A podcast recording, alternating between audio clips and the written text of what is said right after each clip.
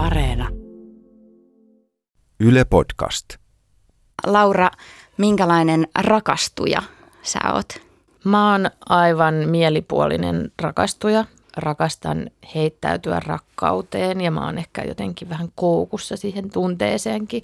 Mä oon semmoinen emootionarkki, niin rakastuminen on parasta, mitä mä tiedän. Mun nimi on Iida Rauhalammi ja mua kiinnostaa rakkaus. Se, mitä ihmisten välisissä suhteissa tapahtuu. Sen takia me tehtiin tämä podcast. Tämän nimi on Rakkaudesta. Me tavattiin Aleksin kanssa vuonna 2006. Mä olin silloin ollut reilun puoli vuotta sinkku ja mä elin ekaa kertaa elämässäni. Mä olin seurustellut teiniästä lähtien ja sitten mä vihdoin elin sitä kuuluisaa sinkkuelämää. Olisiko se TV-sarjakin tullut about silloin. Ja se oli musta todella jännittävää. Mulla oli ekaa kertaa elämässäni vähän niin kuin sellaisia yhden yön juttuja ja pieniä romansseja ja se oli superjännää aikaa. Mutta kyllä mulla oli koko ajan myös semmoinen tarve ja halu rakastua ja yksinolo tuntui myös vähän vaikealta ja ahdistavalta. No mitä sitten kävi? Sitten kävi niin, että Rumba, musiikkilehti Rumba lähetti mut haastattelemaan sellaista turkulaista bändiä, jonka fanikin mä tavallaan olin. Ja mä aluksi menisin kieltäytyä siitä, koska musta tuntui todella rasittavalta lähteä junalla Turkuun Helsingistä. Mutta onneksi lähdin sen takia, että mä tykkäsin tästä bändistä niin paljon. Turun rautatieasemalla mua oli vastassa auto, jossa oli sen bändin kitaristi ja sitten se sanoi, että – mennään hakemaan meidän rumpali Aleksi vielä tässä matkalla autoon. Ja me haettiin hänet ja hän astui sinne takapenkille. Muistan tarkalleen jopa, mitä hänellä oli päällä, semmoinen kulunut sellainen vintage nahkatakki. Ja sitten hän ojensi mulle kätensä ja katsoi silmiin. Ja kädenpuristuskin on ihmisessä tärkeä ja se ensimmäinen katse, niin sitten hän esittäytyi, että moi mä oon Aleksi. Enkä mä nyt voi ehkä sanoa, että se oli rakkautta ensisilmäyksellä, mutta kyllä se oli jo sellaista syvää kiinnostusta ja innostusta jo siinä iltapäivänä. Muistaaksä, mistä te puhuitte? Mm, mä muistan, että me käytiin hakemassa tämä oli pahellinen rockbändi, niin me käytiin hakemassa olutta siihen haastatteluun ja joku karkkipussi ruokakaupasta ja me lähdettiin sitten jotenkin yhdessä, että me voidaan käydä hakemassa ne. Ja sitten siinä kauppamatkalla me juteltiin musiikista ja kävi ilmi, että hänkin rakastaa Neil Youngia, kuten mä. Ja sen mä muistan, että se oli semmoinen ihana hetki, koska mä olin sanonut aiempana kai uutena vuotena mun ystäville, että mä toivon vaan, että mulla olisi elämässä ö, sipsejä, saaristokokemuksia ja Neil Youngia – sitten kävi ilmi, että Aleksi on Turun saaristosta kotoisin ja hän rakastaa Neil Youngia ja kyllähän myös Sipseä rakasti. Eli tuliko sulla sellainen olo, että tämä oli jotenkin meant to be? Kyllä mulle tuli sellainen olo, että tämä on meant to be ja mun on jotenkin pakko saada tämä ihminen. Mm, ihanaa. Sen jälkeen olikin vaikeaa. Se ei ollut vielä silloin sellaista somen kulta-aikaa. Ei ollut Instagramia eikä ollut Facebookia, tai jos ne oli, niin ainakaan niitä ei käytetty kovin aktiivisesti.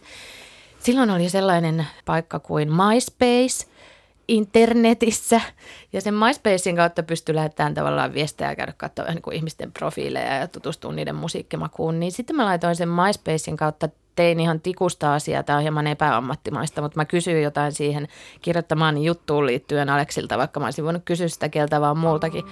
Ja sitten hän vastasi ja sitten sellaisin tunnustelevin viestein siitä alkoi muodostua sellainen kirjeenvaihto, jossa me kerrottiin kaikki itsestämme ja, ja niin se, sitä ihastusta ei tunnustettu vielä moneen viikkoon, mutta se oli sellaista kirjeenvaihtoa, että koko ajan odotti sydän tykyttään, että onko sieltä tullut joku uusi viesti. Asutteko te siis eri kaupungeissa?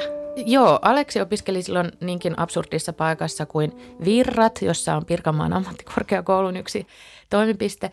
Ja mä asuin Helsingissä, eli meillä oli semmoinen about neljän tunnin bussilla neljän tunnin välimatka toisestamme. No miten sitten ja ensimmäinen tapaaminen, kumpi pyysi tai kumpi ehdotti? Täällä bändillä oli sitten keikka Helsingin Tavastia klubilla ja me tiedettiin, että okei, sitten parin viikon päästä me nähdään. Ja sitten me tavallaan ennen sitä keikkaa tunnustettiin ne tunteen. Mä muistan ihan tarkalleen, mä makasin sellaisen pienen yksiön parvisängyllä, mihin Aleksi laittoi mulle viestin, että nyt täytyy tunnustaa, että olen täysin ihastunut sinuun. Ja sitten mä vastasin siihen, että kiitos samoin. Oli niin liikuttavaa, että mua alkaa itkettää nytkin vaan mietin sitä. Ja sitten me päätettiin, että no siinä Tavastian keikkailtana me tavataan. Ja sitten tota, mä menin sinne jo ennen sitä keikkaa, kun tämän bändin soundcheck oli tehty. Ja Aleksi tuli mua vastaan, sanoi, että soita kun sä oot siinä Tavastian ovella. Ja mä soitin. Ja sitten sinne Tavastialle johtaa semmoinen käytävä, missä jonotetaan sen oman lipun kanssa, niin siinä käytävän puolivälissä me kohdattiin. Ja Aleksi ei sanonut mulle edes mitään, että moikka, vaan se sanoi mulle vaan, että no, suudellaan. Tämä on ihana laini, jonka mä tuun ikuisesti muistamaan, että vaikka mun elämästä tapahtuisi mitä tämän jälkeen, niin se on yksi mun sellaisia romanttisia hetkiä se, no, suudellaan. No suutelittekö te? No sitten me suudeltiin ja se oli ihanaa ja sitten mä olin koko sen illan muurautunut hänen kainaloonsa ja että se meni sitten silleen, me sulauduttiin yhteen saman tien. Aika tämmöinen elokuvallinen. Joo, nyt kun mä mietin, vaikka se olikin sellainen tahmainen tavastian lattia ja, ja tota, tupakan hajuiden klubi, niin oli se ihan superromanttista. Ja siitä lähtien me alettiin tavata aina viikonloppuisin ja, ja järjettömästi joskus myös keskellä viikkoa. Miten se tarkoitti? Se tarkoitti sitä, että mä työskentelin iltapäivälehden toimituksessa silloin ja mun työpäivä loppui viideltä, niin mä tein jonkun kellokortti huijauksen, että mä lähdin sieltä vartijavaille viisi ja juoksin Kluuvista Kampiin, Kampin bussiterminaaliin, jotta mä ehdin kello viideltä lähtevään bussiin, joka oli kello 21.00 virroilla semmoisella typötyhjällä pienellä torilla. Ja Aleksi oli siellä mua vastassa ja mun piti lähteä kello 6.00 bussilla aina takaisin, jotta mä olin kello 10 takaisin töissä Helsingissä. Ja mä menin sinne yhdeksän tunnin takia matkustin kahdeksan tuntia ees taas monta kertaa, vaan siksi, että mä pääsin yöksi hänen vierensä. Mä ajattelin, että tämä on nyt varmaan se, mistä kirjoissa ja lehdissä puhutaan, että tämä on se mun loppuelämäni mies. Että tavallaan siinä myös vähän niin kuin täyttää päässään mun mielestä sellaista narratiivia, että miten asioiden kuuluu mennä. Mm. Niin tämä oli ehkä jotenkin, että kyllä mä heti tajusin, että tämä on varmaan se mies, jonka kanssa mä tuun saamaan lapsia ja hänestä tulee mun lasteni isä. Niin, että sulla oli jo heti sellainen olo. Joo, kyllä mä luulen, että mulla aika mm. pian oli sellainen ja me oltiin, ja Aleksikin oli hyvin heittäytyväinen siinä ja hyvin tunteellinen ja ilmaisi jotenkin, että, että kaikki tuntuu erilaiselta ja tämä on nyt tässä ja oli siinä semmoinen vahva sitoutuminen ihan alusta asti. Seuraava askel oli varmasti se, että me hyvin nopeasti päätettiin, että me halutaan asua yhdessä. Ja vuotta myöhemmin me ostettiin sitten asunto Turusta. Esikoisemme syntyi kesällä 2010. Mä tavallaan vasta kun se vauva laskettiin mun syliin, tajusin, että apua nyt meidän pitää pitää hengissä tällaista ihmistä. Ja meidän lapsemme huusi nonstop ekat kuukaudet. Se oli ihan hirveän raskasta, e- eikä nukkunut varmaan puolentoista vuoteen yli puolentoista tunnin pätkää. Niin kyllä se oli tosi raskasta tavallaan se. Alkuaika sitä lapsiperheelämää, mutta sekään ei koetellut mitenkään meidän parisuhdetta, että et se kyllä vaan tiivisti meidän välejä siinä kohtaa. Kyllä se perheytyminen tavallaan muodostaa taas sellaisen uuden kuplan, jossa on vain se meidän pieni perhe.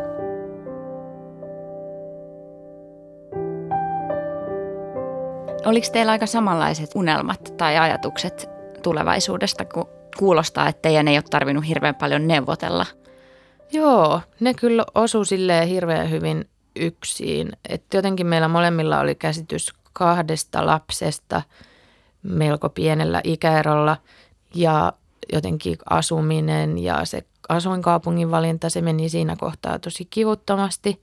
Silloin kun meidän esikoinen täytti vuoden, me löydettiin tavallaan semmoinen unelmien puutalo koti Turusta, jossa mä ajattelin jopa, että tämä voi olla se koti, jossa mä asun mun loppuelämän. Tosin sitten heti viisi minuuttia myöhemmin mä tajusin, että en mä ole sellainen ihminen, joka asuu loppuelämänsä ehkä juuri missään. Toinen lapsi syntyi sitten melkein voin katsoa mun veljen ja mun ikäeroa, niin ei nyt päivälleen, mutta to, tosi lähellä, että mm. kahden vuoden ikäerolla syntyi meidän toinen poikamme. Mutta tota, se koti piirtyy ikuisesti mun mieleeni tosi ihanana paikkana ja ihan vaan ne arjen hetket siinä lapsiverhe-elämässä. Plus kaikki ne, me alettiin tosiaan matkustaa jo tosi, silloin kun lapset oli ihan vauvaikäisiä, niin ne meidän matkat oli tosi onnellisia. Ihan vaan vaikka tällaiset kaupunkilomat Euroopassa, kaikki sellainen, niin, niin kyllä se muistuu tosi onnellisena mun mieleeni kaikki. Hmm.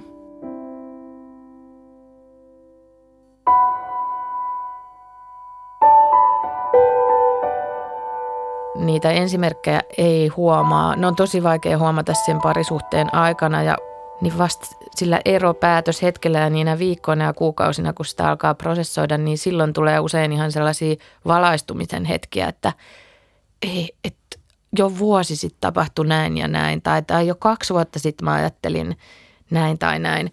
Kyllä siinä oli jo useana vuotena ollut sellaista, että niin kuin aistii jotenkin, että molemmat on menossa sellaiseen jonkinlaiseen vähän lukkoon ja siihen vaikuttaa tietenkin koko oma henkilöhistoria ja koko se vanhempien parisuhdemalli ja koko se suku, josta tulee ja kaikki nämä asiat kietoutuu sitten sellaiseksi omaksi möykyksi kummassakin. Me alettiin puhua yhdessä vähemmän ja just se kokemusten jakaminen alkoi vähentyä. Mä tein tosi paljon töitä, mä olin tosi paljon poissa ja mä en halua sanoa, että se oli se syy siihen, vaan ehkä ennemmin mä sitten aloin tehdä niitä, jotta mä, niin kuin, tai mä lähdin niin kuin lipumaan vielä kauemmas. Ja koko ajan meillä oli lasten kanssa ja perheenä tosi kivaa. Mä muistan, että me oltiin esimerkiksi vielä vuosi sitten Irlannissa yhdessä ja se matka oli täydellinen ja ihana ja kevät aurinko paistoi siellä ja, ja meillä oli jotkut ihanat aamukahvit kädessä – oli super kivaa, mutta sitten mä niin kuin huomasin itsessäni sellaisen, että mä en ole enää niin kuin onnellinen tässä ja mä en halua, mä haluan hengailla tämän ihmisen kanssa, tämän mun puolison ja hän on mahtava tyyppi. Mä en halua enää, että mä oon parisuhteessa hänen kanssaan. No, miltä se tuntui? Oliko se kriisi sulle huomata? Oli, mutta se on aluksi jotenkin niin kauhean outo tunne ja semmoinen, että et, et enhän mä voi ajatella näin ja miten se on varmaan jotain niin perusturvallisuutta uhkaavaa, että sen painaa aika pitkään sille ohittaa ja ajattelee, että no pitkään suhteeseen kuuluvat ala- ja ylämäät ja eihän kukaan voi odottaa, että aina olisi niin ihanaa. Mutta sitten kun se tunne alkaa toistua ja toistua ja toistua ja se tulee yhä tiheemmin, niin siinä kohtaa alkaa niin kuin herätä siihen. Ja sitten tuossa viime syksynä se onnettomuus alkoi sille tiivistyä, että mä en silloinkaan oikein ymmärtänyt, mistä on kyse, mutta mä aloin esimerkiksi itkeä tosi paljon. Mä en ole mikään kauhean, he, mä liikutun helposti kyllä elokuvista ja musiikista ja muusta, mutta en mä sillä tavalla itke elämän surullisuutta tai ahdistavuutta. Nyt mä tajuan, että se oli sitä luopumisen surua mutta siihen kestää kauan ennen kuin uskaltaa muotoilla ääneen sen, että tässä on kyse siitä, että mä haluaisin erota. Mm. Mä kirjoitin päiväkirjaa siis kymmeniä sivuja ja tavallaan mä vaan seurasin, mitä se mun käsi kirjoittaa sinne ja sitten se piirtyi sinne päiväkirjan sivuille, että mä haluan erota. Tai ei se ollut näin suorana lauseena, mutta se oli niin, että mä en voi elää näin. Että mä en vaan voi elää näin itse asiassa mun päiväkirjani ikään kuin tiesi sen ennen kuin mun pääni sen tiesi, vaikka totta kai se oli sieltä mun päästäni se teksti siinä sivulla. Menikö sä sitten sanomaan, missä vaiheessa sitä kävitte keskusteluun? Pian tämän jälkeen, kun mä olin kirjoittanut tämän asian sinne päiväkirjaan, niin me saunottiin yhdessä. Me päästiin kerrankin kaksistaan saunaan ilman lapsia ja tämä on hyvin tällaista kansallisromanttista, että saunan lauteilla puhutaan vaikeista asioista. Mutta niin se oli ja mä sanoin siellä, että nyt mulla on tällainen olo, että et voi olla, että tämä on joku vähän etukäteen iskevä 40 kriisi tai että mä oon muuten vaan hukassa elämässäni. Kerroin siinä saunanlauteillakin, että mä rakastan sua, Aleksi, ja, ja mä näen kaiken hyvän sussa ihmisenä, mutta mä näen myös sen, miten tämä suhde on ajautunut sellaiseen solmuun, jota ei ehkä olisi mahdotonta hetkellisesti löystää ja avata, mutta me ollaan annettu tavallaan se mennä liian pitkällä, jotta sen saisi jotenkin maagisesti ehkä koskaan avattua. Ja että mä en tavallaan edes, tästä mä tunnen syyllisyyttä, niin kuin halua edes lähteä siihen pitkään prosessiin, jolla se tehtäisiin. Ja mä itsekin kyseenalaistin sitä päätöstäni päivä- ja viikkokaupalla, että haluaisinko mä tätä oikeasti vai haluaisinko, perutaanko me tämä koko juttu. Koska sitten kun mä aloin, ei se ollut vielä siellä saunalautella, tämänkin jälkeen sitä viikkoja varmaan niin kuin vielä mietittiin, mutta sitten jonain arkipäivän iltana siinä vuodenvaihteessa sanoin vaan kotona, että, että mä muistan niitä eksakteja sanoja, mutta että kyllä se nyt on niin, että mä haluan erota. Ja sitten me heti halattiin ja se ei tosiaan ollut, ja tavallaan Aleksi oli heti samaa mieltä, jonka takia mä yhä sanon, että tämä oli niin kuin yhteinen päätös. Toki aina kun sanotaan, että ero on yhteinen päätös, kyllä jompikumpi on luultavasti sanonut ensin ne sanat ääneen ja toiminut siinä katalysaattorina, mutta Aleksilla oli heti sama visio, että niin nyt tämä on, niin kuin, että kyllähän tätä on nyt tehty jo aika pitkään ja että me ollaan nyt molemmat vastuussa siitä, että me ollaan annettu toistemme ajautua ihan liian kauas toisistamme. Ja sitten me puhuttiin siitä toki päiviä ja viikkoja ja me oltiin molemmat sit sitä samaa mieltä.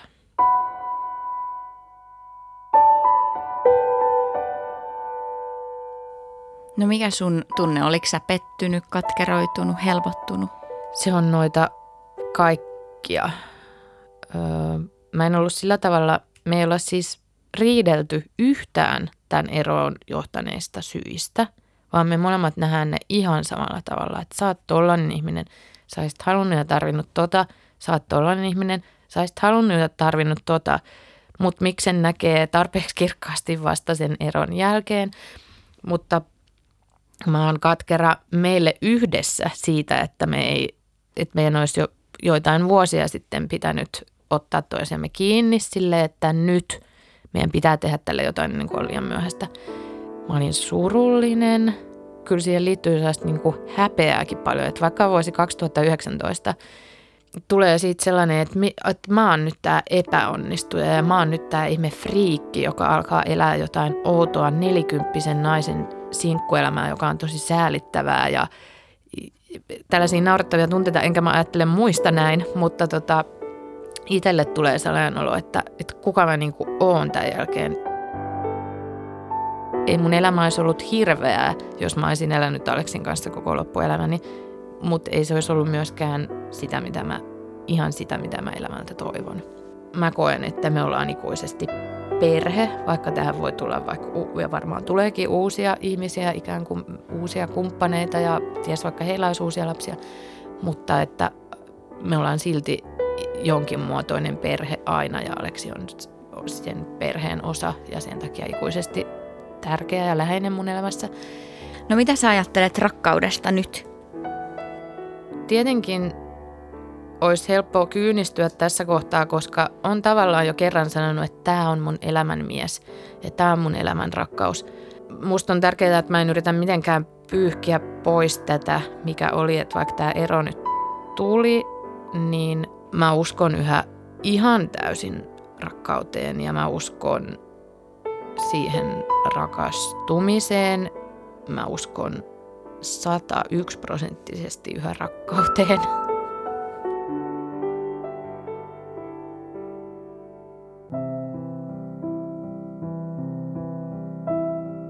Ohjelma, jota kuuntelit, on nimeltään Rakkaudesta – tässä jaksossa äänessä kanssani oli Laura.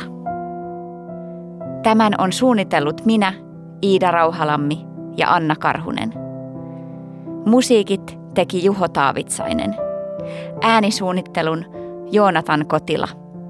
Ja tämän on tuottanut Sampo Mäkelä.